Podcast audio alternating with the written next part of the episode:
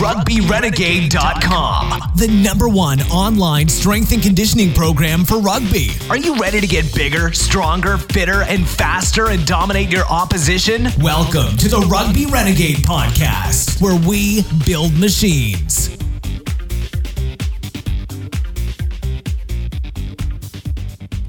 Hello and welcome to the Rugby Renegade podcast. Today's episode is sponsored by Pro Athlete Supplementation. Check them out at pas dash nutrition dot co dot uk for all your supplementation needs. And don't forget that subscribers to the Rugby Renegade program get a forty percent discount on retail prices. My name's Jamie Bain and we are back with episode twenty-seven of the Rugby Renegade podcast. Today I have the fortune to interview Christian Thibodeau, great strength coach based over in Canada. Uh, he's worked with all array of different athletes and sports. He's played rugby for a period. He's competed in Olympic weightlifting, uh, American football, and bodybuilding. Uh, he's worked with CrossFitters. He's worked with so many different um, athletes. He's got a huge amount to learn. Uh, read a lot of his books, which um, really impacted my uh, coaching and, and training methodologies. Um, so it was great to pick his brains, uh, go into something he's working a lot now on, uh, neuroprofiling um, to help programming, and tons more. He's just, you know, full of information. So I'm sure you'll enjoy it. Give it a good listen and let us know what you think. Hi, Christian. Welcome to the Rugby Renegade podcast. Great to have you on.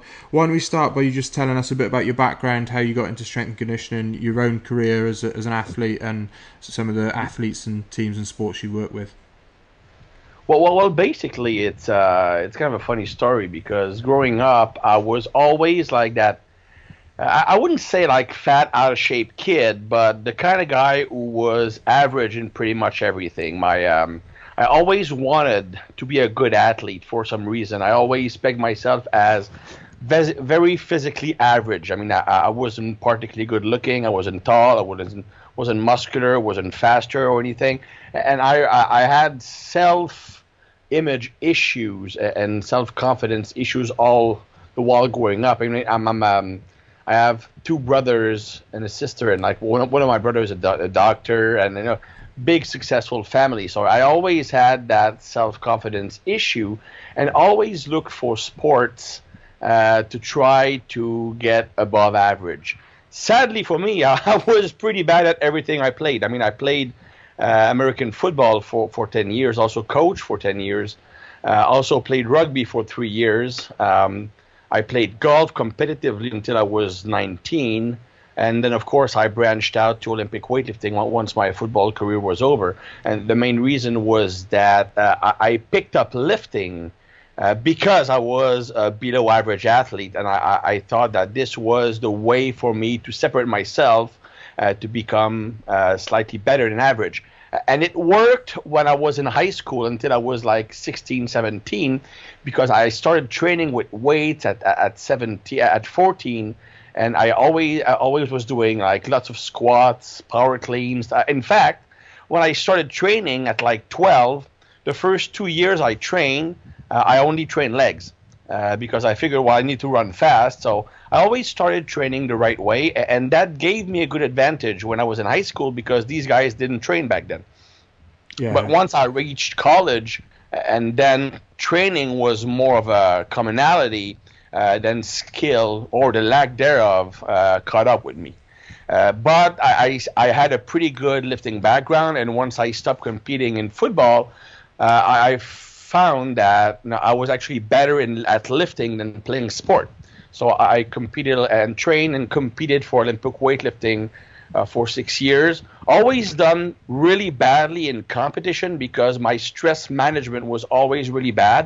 I could never understand why until I started working with the neurological profile, which is my my new brainchild that I'm, I'm really talking about a lot in my seminars.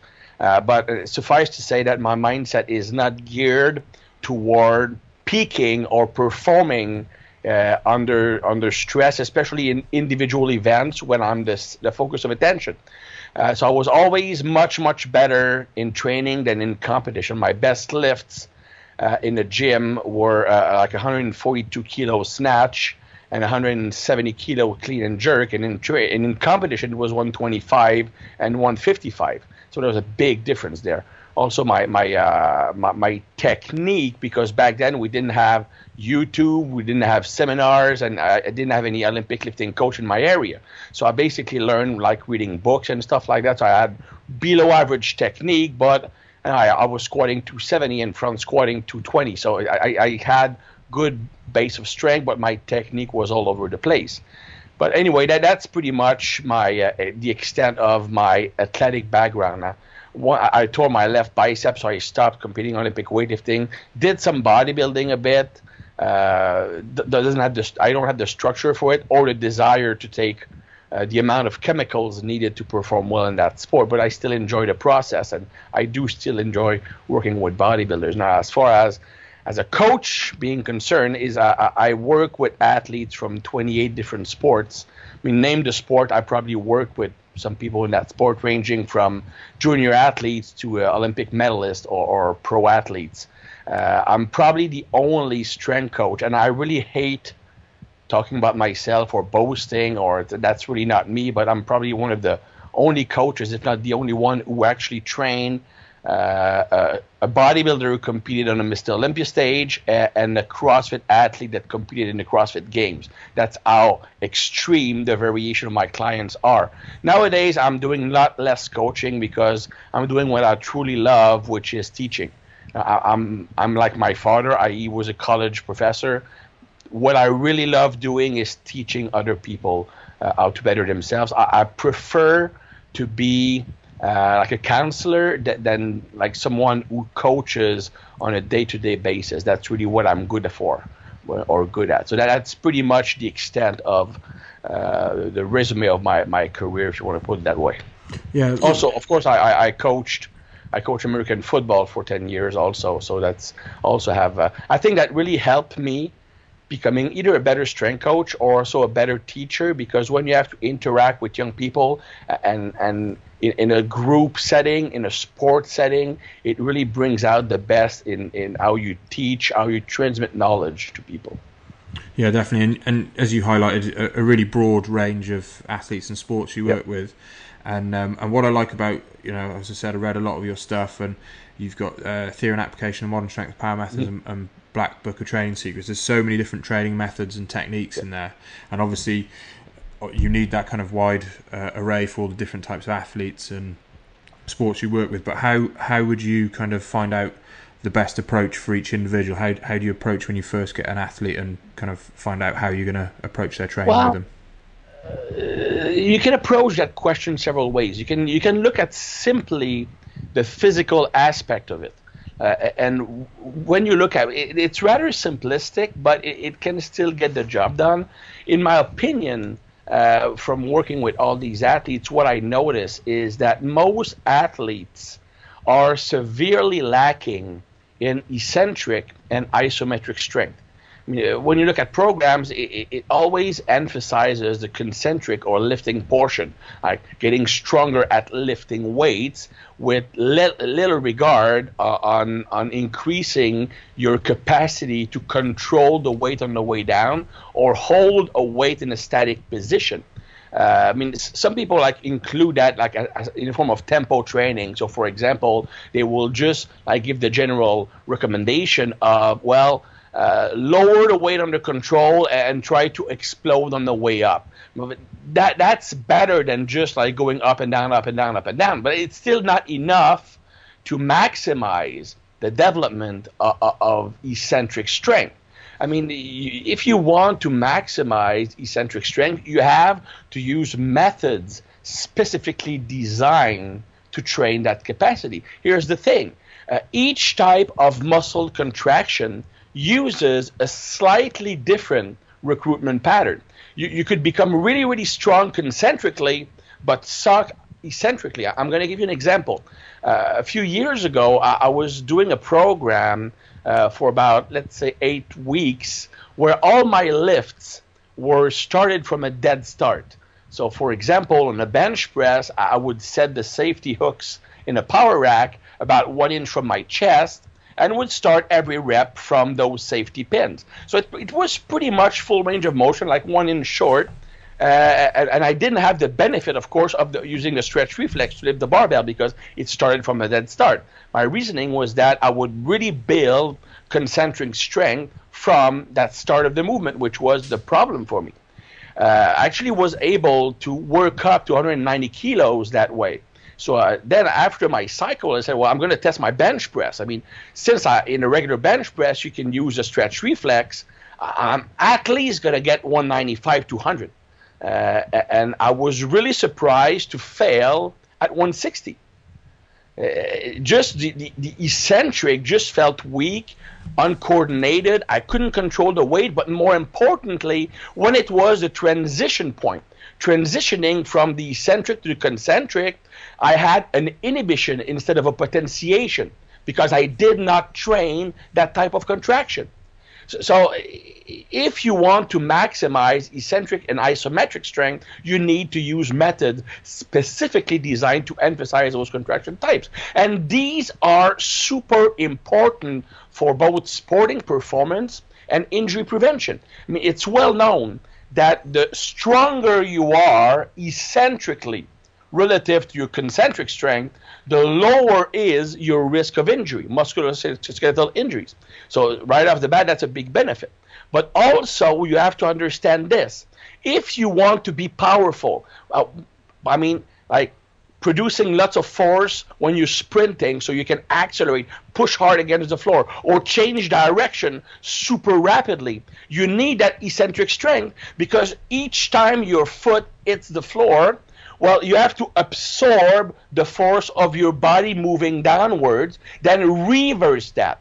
The weaker you are eccentrically, the more distance you need to absorb the force, which, of course, prolong the length of the eccentric phase. So that me that makes the movement much slower because it takes you a lot longer to go from absorption to projection. It might be just a matter of milliseconds, but if you are taking twenty steps in a race, that's a big difference uh, when it comes to top speed. Same thing when you're changing directions. If you have to absorb a lot more because you're weaker eccentrically, then you're change in direction is much, much, much slower. So you really need that strong eccentric strength to be able to switch direction really fast. Now, isometric strength is also very important because eccentric strength is correlated with how fast you can absorb force. Isometric strength is how fast you can translate from or transfer from eccentric to concentric. So what, let's say I'm I'm changing directions. I'm I'm moving on my my right, absorbing with my right leg. Then I first have to absorb the weight and the shock of my body. Then I have to stop the movement. Then change direction. So it's eccentric, isometric, concentric. So if you have one of these three that's weak, that's where the, the chain breaks down and you get slower. So, so that's why I, I really believe with athletes, especially when you're starting working with people with experience that never uh, emphasize eccentric and isometric, you really need to put more emphasis on building eccentric and isometric strength. Now, th that's more for the physical aspect of it. I also, my, my recent work is more geared toward uh, using an athlete neurological profile or psychological profile to to decide what kind of training fits that person the most. I mean, you, you have personalities or neurotype that have a very high sensitivity of dopamine to dopamine and low dopamine level. These are the natural sprinters, like the natural competitors, people who are trying to win, those people who are on, always on or off. So either it's all out or it's just lazy as shit. So these people need very frequent training because every training session gives them that dopamine high that their nervous system craves. If they don't get it, well, they're going to look for other ways to get that dopamine rush, which means in layman terms, they're going to do crazy shit.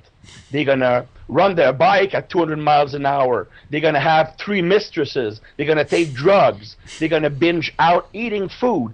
Uh, they're going to engage in high-risk sports. they're gonna like extreme sports because they need that dopamine rush. So if you train these people only four days a week, then they're going to do crazy stuff on their off days, going to get injured or stuff like that. Now, the problem is that they can, they can and should train frequently, but because they have low dopamine levels due to their high sensitivity, they crash really easily.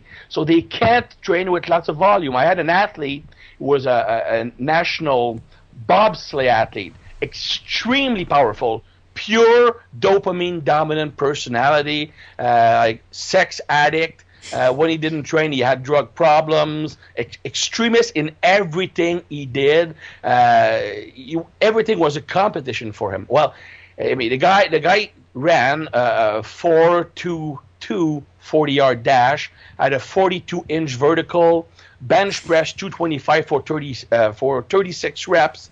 Uh, at uh, it was uh, eighty kilos, so that's pretty impressive. Nice. Power clean one fifty, just crazy athlete, one of the craziest athletes I've worked with. Uh, but he could do at the most six to nine work sets in a workout, not per exercise, for the whole workout. And nine was pushing it. Six was more than the norm. If he did more than six, all his biological markers indicated a very, very high stress response, and it impacted his next session. So these are uh, what I call the easy art gainers. These guys can get super strong, super powerful, super explosive, but it's always going to be hard for them to build muscle, because they can't do the amount of mechanical work that will trigger the required amount of protein synthesis to grow muscle. So these are the natural sprinters, for example. Natural sprinters, sprinters are muscular, but they're not big people, like eighty, eighty-two kilos, something like that, unless they're very tall, like Usain Bolt. But even then, Usain Bolt is like eighty-five. Uh, so you, they're not like huge people, but they're normally very lean, very fast metabolism, uh, and they function on high adrenaline. So these people, of course, you would go with toward the more high-intensity training, because if you give them anything uh, like above six reps per set, they're going to shoot themselves in the head. They, they can't do it. First of all, because of their fiber makeup, because of their neurological profile, they just get bored during the set and they just stop functioning. These guys, more no, normally one to five reps works best. And again, very little work sets.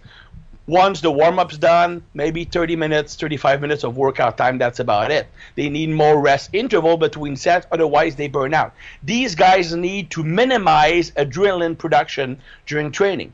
Uh, the reason is simple. I mean, well, it's simple, but not really. But they are super sensitive to dopamine, right? That's why they get that high response every time they do something crazy. That's why they crave it. They crave doing crazy shit because it makes them feel good. Well, training can have the same effect if you have the right type of stimulus, which is high neural drive training. Now, the thing is, since when you are very sensitive to a hormone or a neurotransmitter, it also means that your baseline level of that hormone or neurotransmitter is low. If I'm insulin sensitive, it means I do not need to produce a lot of insulin because my body easily responds to it. If I'm resistant to insulin, then I need to produce tons of insulin because my body doesn't respond to it. So if these people are sensitive, super sensitive to dopamine, they don't need to produce lots of it. So their level is fairly low. So, but, but they get a rush from training. But if that rush is maintained for too long, it crashes because they can't produce lots of it. Now, you have to understand that adrenaline is produced from dopamine. So the more adrenaline these guys are under, the more likely they are to crash their dopamine. These are the guys when they are competing, either playing a match or doing a sprint competition, lifting competition. These are the guys who will be dead mentally for three or four days after the event because they had such a high adrenaline rush from their competition that, that their, their dopamine crashed afterwards. So, of course, there's supplementation that can help with that, nutrition, but, but it's still fairly unavoidable. You can limit the, the bad effect, but it's still something that's going to happen. Uh, my good, a good friend of mine is a competitive powerlifter, and every time he has a meet, he's crashed for seven days, which is stupid when you think about it, because in a powerlifting meet, you base, and he's a bench press only competitor. He only competes in a bench press. So he has only three heavy lifts in the day. If you count the last two warm-ups, which are fairly heavy, it's still only five heavy sets, five heavy reps. No way that crashes him, because he's training a lot more than that during the week. The reason he's crashing is the adrenaline rush from the competition, which tanks his dopamine, and he's no good for seven days. So, so these guys need to minimize adrenaline. These guys need to minimize the use of stimulants, which is really hard because they are hyper-responsive to stimulants. They, they, they, are, they crave it. They can easily become addicted to them. So that that's one thing. So that's one type. Of course, we I have five types, and each type will have different variables when it comes to uh, different application of the variables, like when it comes to intensity, volume, frequency, training split, rest intervals, training methods, intensity zone, stuff like that. It, it all because training has an impact not only on the muscles but also on the neurotransmitters and on the, horm the hormones. So everything has to be taken into consideration. I mean, some people, well, you, you, you will have them do a workout that seems perfectly in line with their goals and objective, yet they don't get results because they get bored to death. I always give the example of German volume training, ten sets of ten reps, which is a great hypertrophy program. Well, I tried to do it. I almost stopped training altogether because it, it made me hate going to the gym because it doesn't fit my profile. I'm a low rep guy.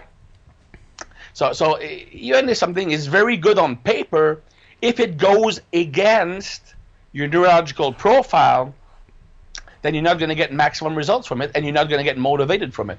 So, so you need to understand how to blend the goal and needs of an athlete with his neurological profile to find the best combination of both. Yeah, definitely. Yeah, definitely. And just going back to um, talking about the eccentric and isometric mm-hmm. uh, training, uh, I know in sort of previous uh, programs and in your book, uh, you would sort of set one, so it's a whole body training uh, program, yep. three days mm-hmm. a week, and you do yep. an eccentric day, an isometric yep. emphasis day, and a concentric day. Is that something you still do, or have you? Uh, it's it's funny you mentioned that because uh, I'm in the process of writing uh, new training programs for my website, and the program I'm writing is exactly like that. Yep. Well, actually, to be precise, the first phase is is exactly like that. I, I, there we have four training days: uh, Monday, Wednesday, Friday, Saturday. So Monday is eccentric emphasis, Wednesday is concentric, and Friday is isometric, and then Saturday is more conditioning work with uh, which decreases eccentric action because it's like farmer's walk, prowler sprint, stuff like that, which has very little muscle damage, if anything at all. So it's actually not something that will negatively impact recovery. Uh, so the last two workouts, the isometrics and the conditioning work, produce little to no muscle damage. So it's actually fairly easy to recover from. Then you have the two harder sessions, which are on Monday and Wednesday. But yeah, one is emphasizing uh, eccentric, one concentric, one isometric, and one is more conditioning work. Uh, so that's the first phase. But the, I call it the foundation phase. Uh, the reason why I call it the foundation phase is because I want to build a foundation of mind-muscle connection and muscle control, being able to use your muscles optimally in every type of contractions. Then the next phases are built uh, either uh, to emphasize one contraction type if that's something that's problematic for the athlete, or just focus on increasing performance on, on the big lifts. But it, it also in includes uh, four weekly sessions, uh, which are all uh, whole body sessions, yes. Yeah. And I, I guess it, it varies from sort of athlete and, and client, um, yeah. but do you, do you still stick to a lot of um, whole body sessions? Yeah, actually, uh, I, for athletes, I do. Yeah. Uh, the, the, the, the, for, with athletes, the, the two structures I use are either whole body or upper lower or a combination of both. So, for example, uh, I could have uh, like whole body, upper body, whole body, lower body. That's something that could be done. So you're training each structure three times a week. It could be whole body three or four days a week, with one would be one would be conditioning uh, or low stress training like bodybuilding work, stuff like that, if the person needs more muscle mass. Or it could be upper, lower, upper, lower. Now, the upper, lower works best, in my opinion, with intermediate athletes. Beginners respond better, athletes, I mean, of course, bodybuilding is a different thing, but but, but uh, with athletes, beginners will respond better to whole body training, uh, first of all, because they need to become efficient in the basic movement patterns. And the more often you practice them, the better you become at it. So, so squatting three days a week will be better for a beginner than squatting once or twice a week, because you're practicing the movement more often. Remember, motor learning is not about quantity, it's about frequency. So if you're training your lower body three or four days a week, you're going to learn much faster. Now, beginners, uh, they can't yet use enough weight to jeopardize their, their recovery. Uh, because they simply cannot use their whole potential yet uh, because of nervous system inefficiencies or protective mechanisms that are overly protective or conservative. Now, when you move to the intermediate, intermediates will respond well to an upper-lower split four days a week, so each muscle structure being trained uh, twice a week. Uh, the reason is that their foundation of movement efficiency is pretty good, so they don't need as much motor learning. They're also at, at a place where they can use more weight, but they might not have built the resiliency to training yet because they don't have put in the years of training. So an intermediate is strong enough to traumatize his, his body at each session, but not resilient enough to recover super fast from training. When you're more advanced, you've been training for ten, twenty years, your body is used to physical stress, and it recovers faster from it. So when you move to the more advanced stage, that's, I think, where the whole body training becomes effective again. So it, it goes... It depends on the athletes you're working with. But the difference is that with beginners, I would do whole body four days a week. Uh, and with advanced, it would be whole body three days a week, especially for an athlete. Of course, I'm not talking bodybuilder. Now, if they want to throw in a fourth session, it would be like an easy pre-ab or beach muscles or uh, movement patterning, technical practice, something that is very that is non-traumatic.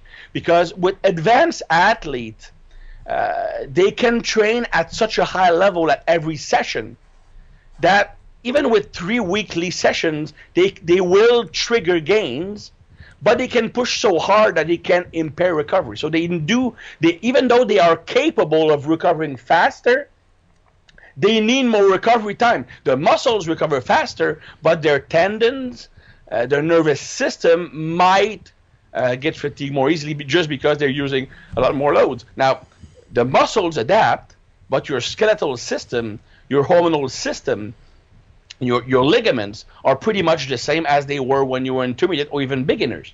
Even the tendons are not that much stronger. So, so that's where you you risk injuries. Yeah, definitely. Touching on to tendons and ligaments there, um, and it, so something that might come out of this question is I know you've you've looked into kind of old-time strongmen, yep, uh, yep. lifters like, you know, George Hackenschmidt and, and people like that. What, what do you think are some of the sort of best lessons you've learned through researching the sort of old-school strength training? That, that's a very good point. I mean, I have three passions in my life. Uh, the first passion is training. The second is history. The third one is politics. Uh, well, I, I, when I was in college, before studying exercise science, I was actually a, a political science major. Uh, then I switched to, because you can't get a career in that, so I I, uh, I decided to switch to train uh, to to uh, kinesiology, and my minor was history. My, my my my brother is a history teacher, so that's why I always loved the history of training. Uh, so the, how old school trainers did uh, train. And the reason I, I love what they did so much is that they didn't have all these fancy tools. So they needed to be imaginative to find different training methods. Also, there was no internet, very little books, information was scarce, so they had to experiment by themselves. And you didn't have like the bro dogma around, so they didn't care if something they tried looked foolish or not. Because nowadays, it, it, people will not want to try something that looks weird because they're going to look stupid in their commercial gym. So people just stick to what the rest of the, the crowd's doing.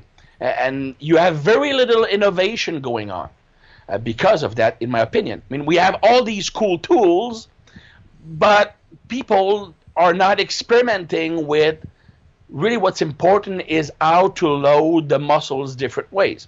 And these old school guys were all about that. And they were, on average, on average, much stronger than people are today. Uh, they built tremendous physiques without the advantage of using drugs or even supplements. Uh, they, they didn't eat six times a day. Uh, they, they oftentimes work physical labor jobs, and they were still super strong. Like Bob Peoples, Paul Anderson work on farms, uh, and they build strength that is yet to be equal today. Paul Anderson squatting uh, uh, five hundred kilos, uh, Bob Peoples at a, a body weight of about eighty kilos, uh, deadlifting three fifty, three sixty. I mean, these guys were awesome, and they, they had great training methods. And they, they made do with what they had. So, for example, one of my favorite old school method that I still use to this day, that, that that's the method that gave me my the greatest gains in both squatting strength and bench pressing strength, was uh, Paul Anderson neurological carryover training method, uh, also called the progressive range of motion training, uh, a method that Bob Peoples also used for his deadlift. Now, Bob Peoples, what he did was he had a deadlift bar loaded up on his in his backyard, and the bar was loaded with the objective at the end of his training cycle. So let's say it's two hundred fifty kilos. So he has two hundred fifty kilos on the barbell, and he dug a hole where he would stand to grab the bar. So when he would start his training cycle, the hole was, was pretty deep, so the barbell at the starting point was maybe like one inch above his kneecap. And with that target weight, three hundred fifty kilos, he would do as many reps as possible for one, two, or three sets, depending. He might get twenty reps at first because the, the range of motion is so short. But every session, he would put a little bit of sand uh, in the hole, uh, filling up the hole. So the range of motion would increase every workout or every two workout. And he would still use the same weight, still trying to bang as many reps as he could. Of course, over the weeks, the number of reps would decrease because the range of motion increased. But by the end of the training cycle, he would be able to lift that target barbell from the floor. Uh, what I really like about it is that you stick with the same weight for about eight, ten weeks, but you're gradually building your body's capacity to handle that weight. I mean, your muscles already have the capacity to lift the biggest weight you lift in your life. It's just a matter of allowing your body to use that strength. And the limiting factor normally are your protective mechanisms preventing you from using that strength potential. So, for example, if your body right now can lift uh, two hundred kilos, well, if you use methods in which you can load the body with two hundred twenty using partial range of motion, and for eight to twelve, ten weeks, you're handling that same two hundred twenty, you're convincing your protective mechanism that that two hundred twenty, which is above what your body is supposed to be doing, is safe. Because I'm banging out reps after reps. Your body doesn't know it's not full range. It only knows that the body is under load. And by gra- very gradually increasing the range of motion, th- then you are transferring that strength over a fuller range of motion. But you're preparing your tendons. You're preparing your skeletal system. You're preparing your whole body to create tension to be able to support that excessive weight. That's what I love about this training method. In my opinion, it's a much gentler way of training for strength than using full range and trying to add five kilos every week, using a weight every week that your body has never lifted before, represent a tremendous amount of stress. Whereas in that case, you are gradually habituating your body to be able to support that weight.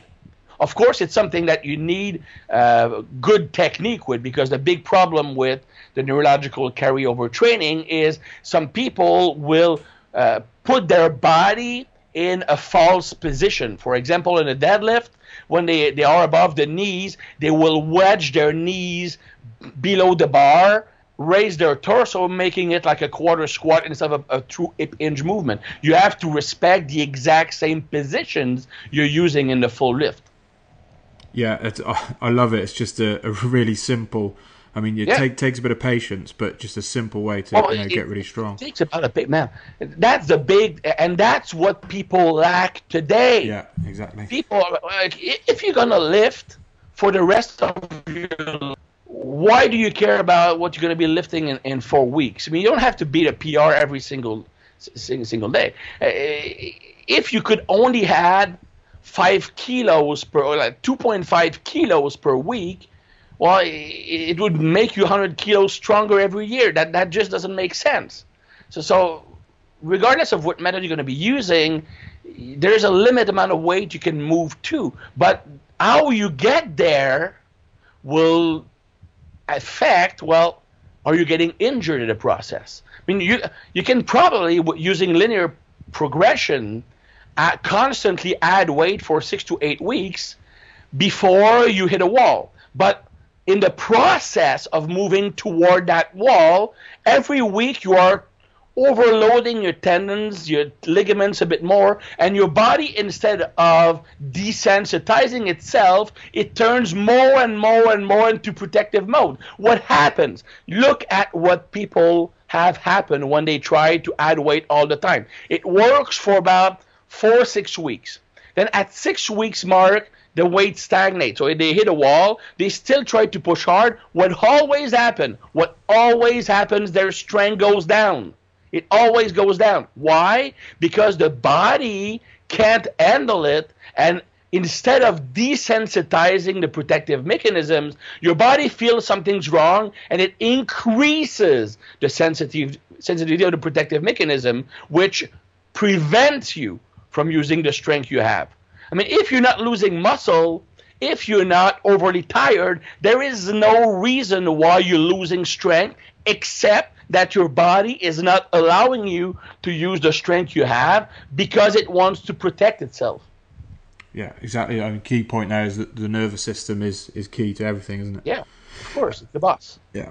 Um, right, so let's. Um, you've touched on conditioning a little bit, um, and it's yep. something I was going to ask you. Like, when working with athletes who are already, you know, doing a high volume of training, whether it's technical, tactical, strength and conditioning.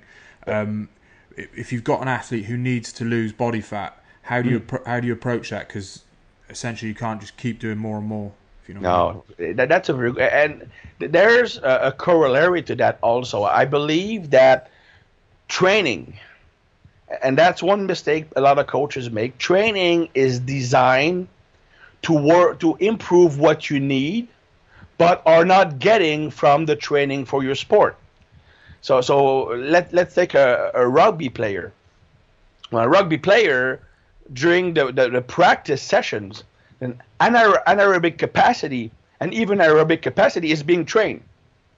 So it's not like you need to train a lot of it during training, but you see tons and tons of strength coaches doing tons of anaerobic capacity work because, well, they need it in their sport. Yeah. But they're doing it six days a week, five days a week in training. Same thing with M M A guys. The M M A guys, you see them doing all those circuits, strongman. It's great. I mean, I love strongman stuff. Uh, but why do circuits? I mean, they're already doing conditioning work in the ring. They're working something they already get it. They're already getting. Use those strongman activities mostly for strength. Now, as far as losing body fat, I'm, I'm going to be really old school here, and I really believe it's all about diet. Uh, as you mentioned yourself, uh, I don't like just to keep on adding work and adding work and adding work and adding work because you're going to run into problem. You won't recover. So what good is it to lose ten kilos to be faster if your nervous system tanks and you actually get slower? Yeah.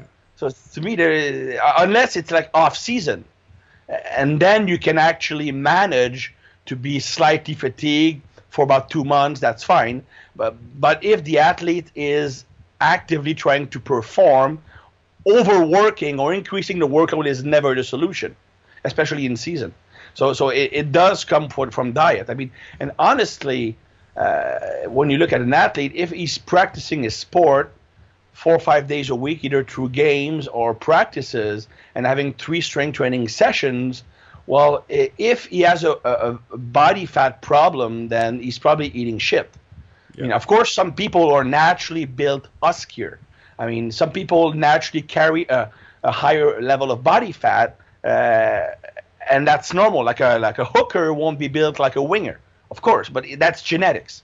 I mean, you take a guy from Samoa, you won't have the same build as someone from Jamaica, right? Uh, but but that doesn't mean he can't be fast, athletic, and healthy. I mean, if if I have a like a big Samoan guy, I'm not gonna try to have him have a six pack. I mean, I just want him to be healthy and to be able to function optimally for him. And if I try to get him like a ten percent body fat, I'm gonna ruin him. Yeah. So it's all a matter of being functional. And really, if someone has a real weight problem with all that activity, then diet is a problem. And then you also have to think about the future, because they won't be athletes forever. So if they have a weight problem right now and they're training thirty hours a week, what it's going to be like when they retire and they're not training? I mean, that's why you have all these guys dying at fifty. That's because they keep on the same shitty eating habits after they're playing sports, and they get really obese and they have heart problems. Yeah. So I think it's part of the job of a coach just to teach these athletes better life habits. Yeah, definitely. And and also, you say when it comes to habits, and, and if you're adding in extra conditioning sessions, that's more fatigue, it's more stress, and that, that makes it harder to stick to, you know, a, a strict diet plan, if you know what I mean. Of course, man. That, that's such an important point. Yeah. I mean, the, the the the region of the brain that is responsible for performance, for for discipline, willpower is the same. Yeah. So so the more tired you are, definitely, uh, the more you're going to be looking for food. I mean, uh, the more stressed you are, it always comes down to stress. And training is a physical stress. It increases cortisol. Uh, so, so the more you increase stress, the more you'll be looking for food to decrease that stress. Right? Look at it this way. You have neurotransmitters that are excitatory. They excite the neurons, making you amped up. So you have dopamine, and you have adrenaline, and to some degree acetylcholine. Uh, then you have the inhibitory neurotransmitters. The neurotransmitters that calm you down, that bring you down, that decreases neuronal activity. You have GABA and you have serotonin. Now, every time you train, you increase this, you increase the excitatory neurotransmitters. So you need to bring yourself back down afterwards. So that's why the more you train, the more you will use serotonin to calm yourself down. But if you're dieting on top of that, then you you are tanking, you're crashing your serotonin. Because if I'm dieting, I have a carb deficit, for example, serotonin will get low. And if I'm overtraining, I'm constantly depleting serotonin to bring myself back down after my session. So what happens? When, when serotonin crashes and you keep training hard, well, you don't sleep. It's impossible to get to sleep. So, so you don't recover, and you have even more of a problem. Then now cortisol stays high all the time. When cortisol stays high, what happens? You, you, you develop blood sugar problems. You become insulin resistant. Uh, and even more, and even worse than that, now that serotonin is down, you need GABA to be the main inhibitory neurotransmitter. And then you crash GABA. When you crash GABA, what happens? You become depressive, you have anxiety attacks, and you become insulin resistant. So now you're dieting, but you're not losing fat because you're insulin resistant. So it's a vicious cycle, man. So so it, it's really all about balance. An athlete is not a bodybuilder. A bodybuilder is using growth hormone, using thyroid hormone, using clenbuterol, stimulants to be able to function when they're down. Uh, they're using, of course, steroids that, that maintain muscle mass. Some are using D N P that basically doubles how much calories they're using without even training. So, so these guys can go on a starvation diet. They're basically zombies. They, they, they, they can, I mean, I've been there. I mean, I had a photo shoot. I mean, I was in bodybuilding, just a photo shoot. And even my dogs didn't like me anymore because I, they just sensed that I was an asshole because my my, dope, my, my my GABA and serotonin crashed. So, so bodybuilders, the strategy they use to get lean is not the same as an athlete who needs to perform. Yeah. You can't perform if serotonin and GABA crash because you're anxious, you have an increased response to stress, you, you choke under pressure, you, you have no motivation, uh, you crumble under pressure, you can't rest, you can't sleep. Yeah. So that's why you can't both fix your diet and overwork. And with athletes, the answer is never overworking, especially with high-level athletes. High-level athletes are Formula One racing cars. I mean, they are so fragile. I mean, they are, there's a very narrow range of the amount of work they can they can do without crashing. Yeah, I, th- I think it's just a, an overall understanding of stress, isn't it? That uh, it's all you know, about stress. Ev- everything is a stress, and if you totally. throw everything at it, you completely ruin the athlete, basically. Um, yeah, I've got one and, last question that I know I know you've got to go off to the gym. Yeah, go, go ahead. Um, I know you've got to go off to the gym. So one last question, which I've got to ask you. As you said, you've competed in bodybuilding um, yeah. and obviously worked with bodybuilders and athletes, but how would you approach um, increasing lean mass on a rugby player? What I really like uh, for, for increase... Well, first of all, you have to think about, is the athlete really is in need of muscle mass? I, I, I can't... I, and put myself in their shoes, and even some the shoes of the coaches. I'm going to tell you two stories. When, when I was a kid, I was like nineteen, uh, going from high school to college. I was looking, and every young athlete does that, all right? Every young athlete does that. Uh, he's getting ready to go up to the next level, or maybe he wants to play pro. So he look at the roster of the pro teams or the college team or the team that, that, that of the highest level. Let's say I, I, I was a football player. I, I played linebacker. I, I was uh, eighty, eighty-eight kilos, and I look at the, the, the chart, and I don't see a single person like under one hundred kilos. So, so I, I need to get to one hundred kilos to be able to perform. Not understanding that these guys are about twenty-five. I'm seventeen, so they probably gained that weight over time. But me, I did like all, what all the kids do. I want to get to that one hundred kilos as fast as possible, and I and I did.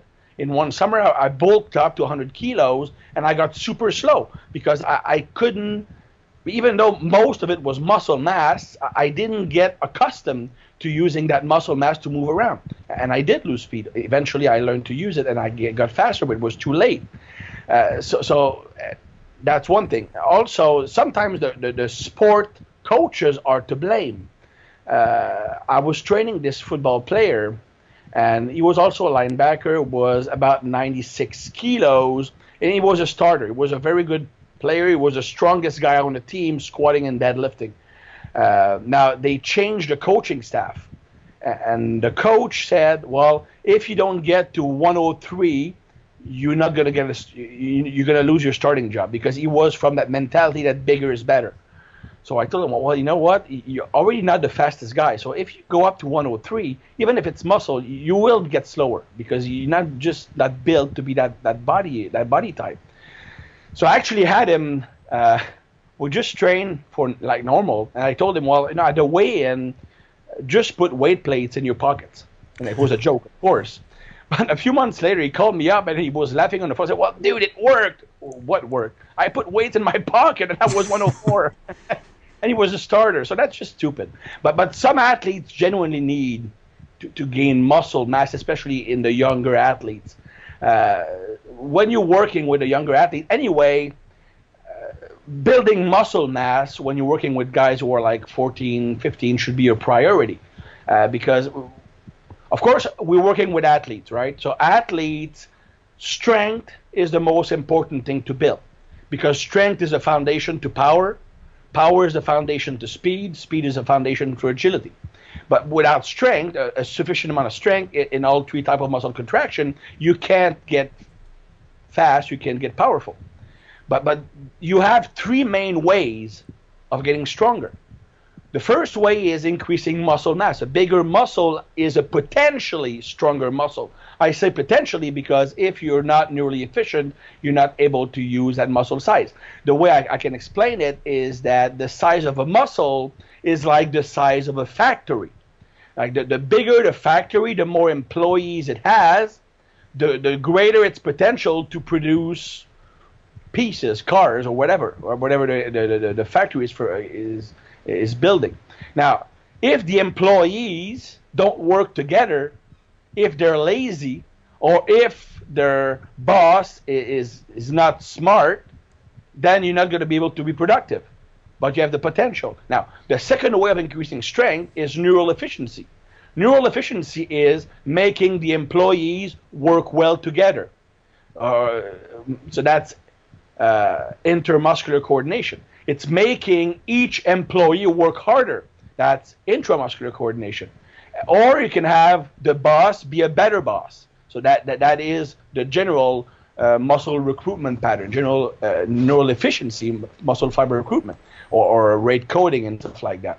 Uh, so that's the second way of getting stronger. But, but if you maximize neural efficiency but you have no muscle mass, well, you still are going to be limited in the amount of force you can produce.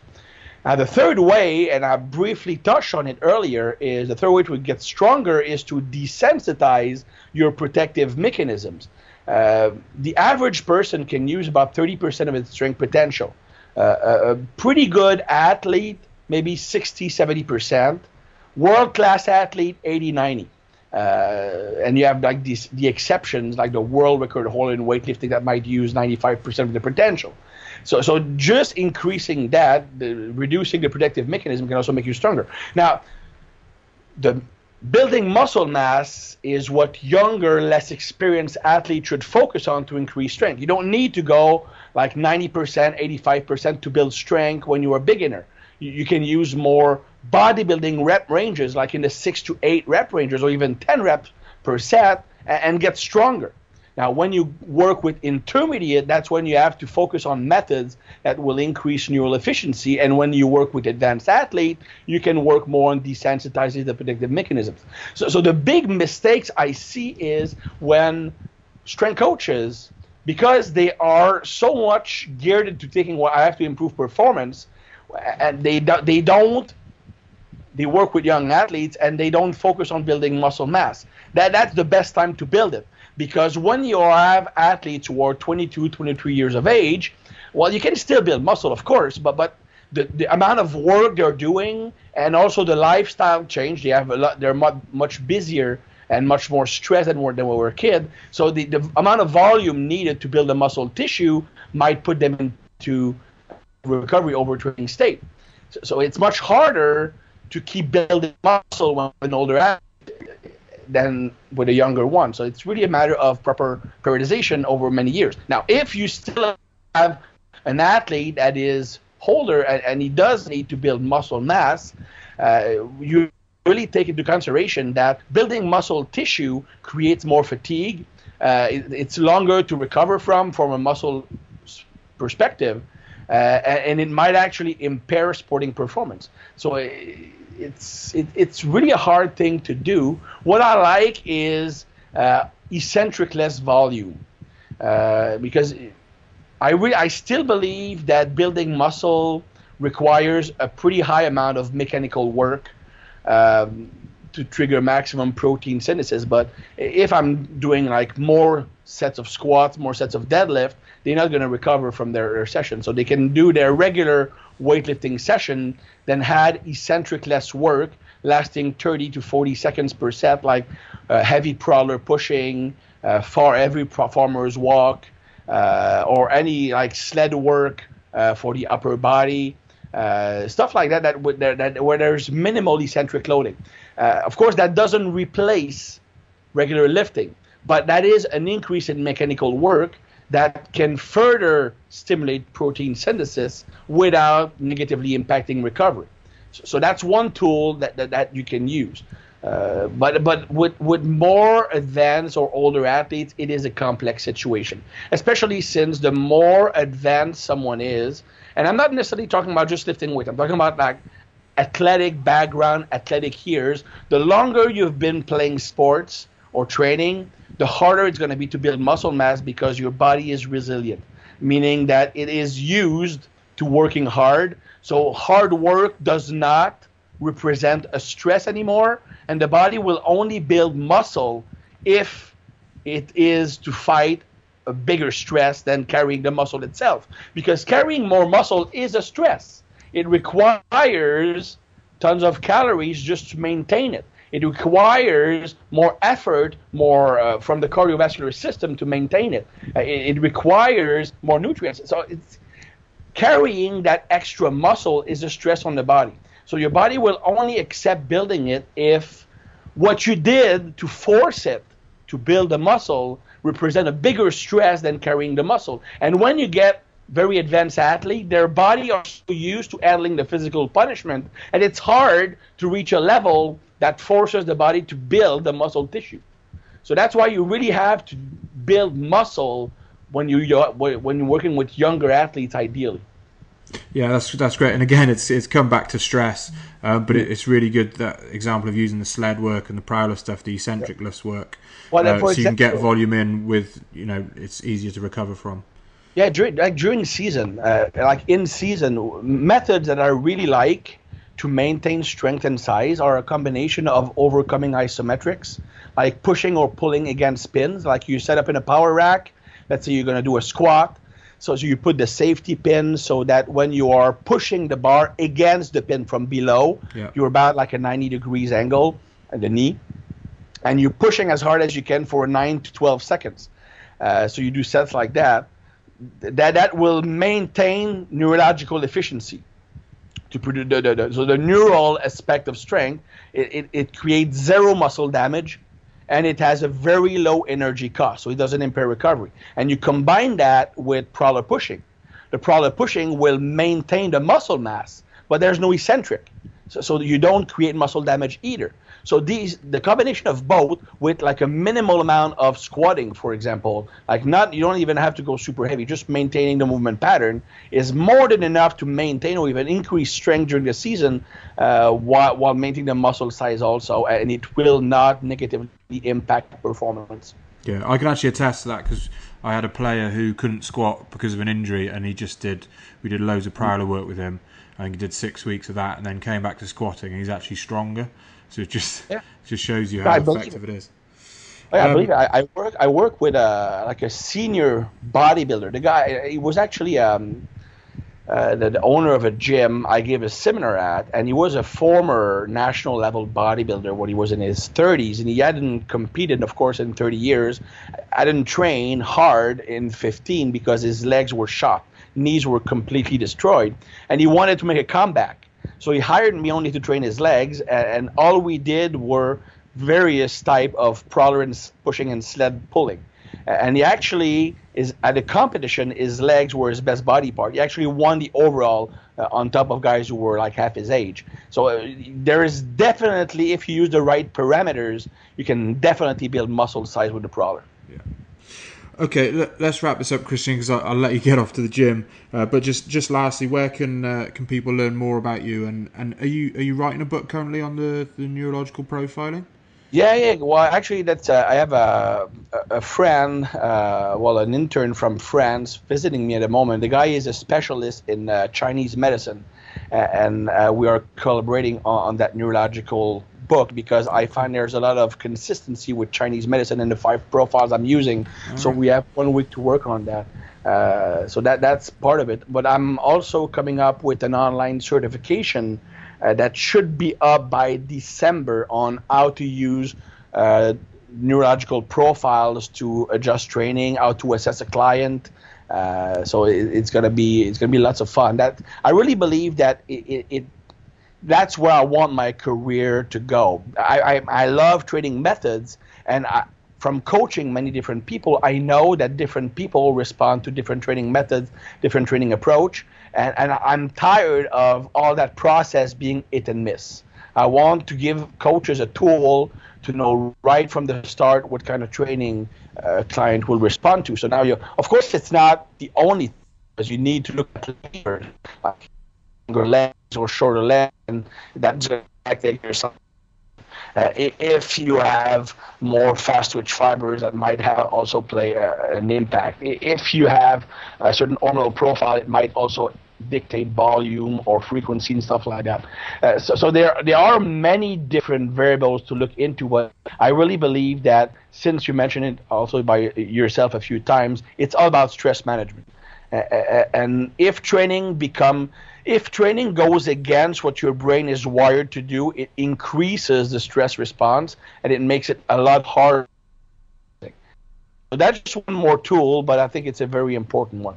Yeah, definitely. So uh, what's your website? Just give us your website U R L just so the uh, well, I, check I have uh, tib army dot com, so T H I B A R M Y dot com. Uh, we have uh, three videos, two articles every week. Uh, we have a forum, of course, uh, and also have uh, contributions sometimes on on, on T, T Nation, which I've been there for about fifteen years. Uh, so, and also I'm all, all over the world giving seminars. I'm going to be in um, uh, in November, in September. I'm in uh, Poland, then I'm in Bahrain, and then November I'm going to be in France. Uh, and Germany, and also in Boston in the U S, and then the real tour will start in January. Cool. That's not even the real tour, crikey. you know, well, it's it's just the end of the year. It's just yeah. like the practice stuff. Oh, awesome. Awesome. And we'll, of course, share um, links to that in the show notes. But, um, Christian, thanks so much for your time. Um, could have, I'm sure we could have gone for another hour, but loads of really good, maybe really good information. Maybe two hours. Well, well should do that, should do that again. Should do that again. Yeah, yeah, definitely. Definitely. What, what I really appreciated is that we talked about training. It seems like nowadays everybody wants to talk only about neurological profiling. It's cool because I really love it, but it, it's really fun to talk about training methods again. Oh, good. I'm, I'm glad you enjoyed it. Thanks, Christian, and all the best. All right, take care, man. So there you go. I'm sure you'll agree. Loads of great information there, whether you're a player or a coach.